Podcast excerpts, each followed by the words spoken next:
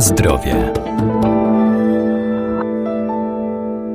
Artykuły spożywcze, które kupujemy, muszą być dokładnie oznakowane. Zawarta na nich etykieta to dla nas cenne źródło informacji. Dzięki nim dowiemy się, jakie składniki użyto w procesie produkcji. Wśród dodatków do żywności w grupie z numeracją od E400 do 499 są emulgatory, środki spulchniające i żelujące. Pod E441 kryje się żelatyna.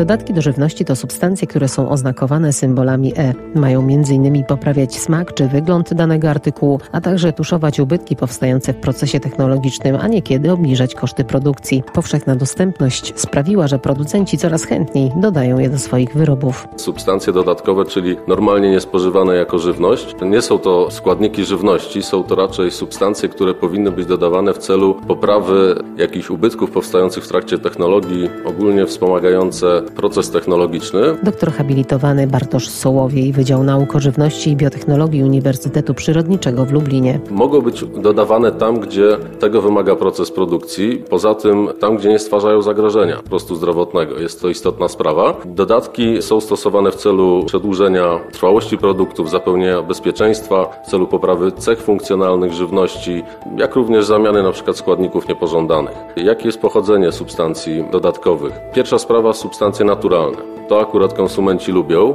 a nie do końca wiedzą, co znaczy substancja naturalna. Dodatkowo można znaleźć substancje naturalne, ale modyfikowane, na przykład e, skrobia modyfikowana. Ale nie jest to skrobia modyfikowana genetycznie, tylko skrobia modyfikowana na przykład chemicznie, fizycznie, enzymatycznie w celu poprawy jej właściwości. I tylko skrobia modyfikowana chemicznie jest typowym dodatkiem, czyli ma symbol E. I druga sprawa, mamy też tutaj substancje syntetyczne, identyczne z naturalnymi. Co to oznacza? Na przykład substancje, które występują w środowisku naturalnym, ale są otrzymywane w trakcie syntezy chemicznej w laboratorium. Dodatkowo substancje syntetyczne, które nie występują naturalnie w środowisku i są otrzymywane na drodze syntezy chemicznej.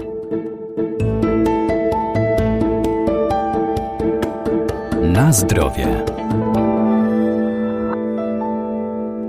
Żelatyna to substancja otrzymywana z produktów ubocznych przetwórstwa mięsnego. Może być wytwarzana ze wszystkich gatunków zwierząt. Używana jest jako środek zagęszczający i żelujący, choć do niektórych produktów nie powinna być dodawana. Mamy dwa typy żelatyny, typ A i typ B. I tutaj o to głównie się rozchodzi, jeśli mówimy o mm, funkcjach technologicznych, ponieważ te dwa typy są zupełnie różne. Żelatyna typu A, czyli pochodząca ze świńskich skór, uzyskiwana jest przez proces kwaśny, ma inny punkt izoelektryczny, czy inne pH niż typ B. Również ma e, bardzo dobre właściwości pianotwórcze, jak również e, niską lepkość wykazuje. Barwa, żele tej żelatyny są bardzo klarowne, bardzo jasne. Natomiast typ B jest pozyskiwany z, ze skór czy kości bydlęcych. Uzyskiwany jest przez proces zasadowy, czyli zupełnie inny proces. pH jest również inne niż typ A. Ma słabe właściwości pianotwórcze, natomiast wysoką lepkość. Jej żele charakteryzują się taką żółtawą barwą z tendencją do mętnienia, także jest również bardziej stabilna w wyższym pH, e, na przykład powyżej 7 w produktach żywnościowych niż typ A. I tutaj widziałem, że e, producenci stosują różnego rodzaju żelatyny. Kiedyś była e, kwestia problematyczna jeśli chodzi o żelatynę typu B, ponieważ była na gonkach pana producentów, żeby nie stosować typu B, dlatego że e, mieliśmy do czynienia z chorobą wściekłych krów i tak dalej.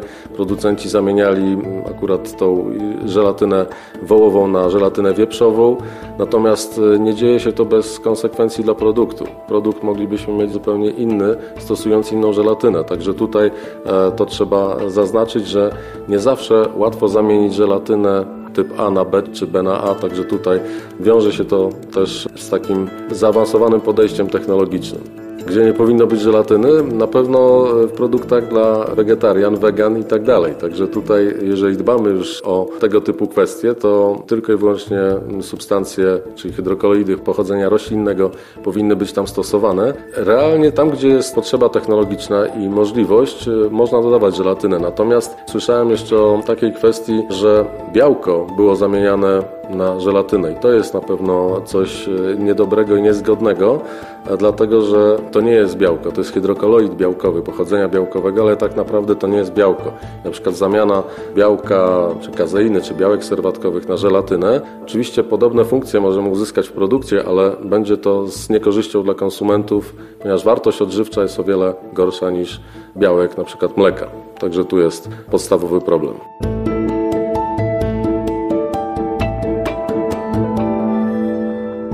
Warto zatem czytać składy produktów na opakowaniu i być świadomym konsumentem.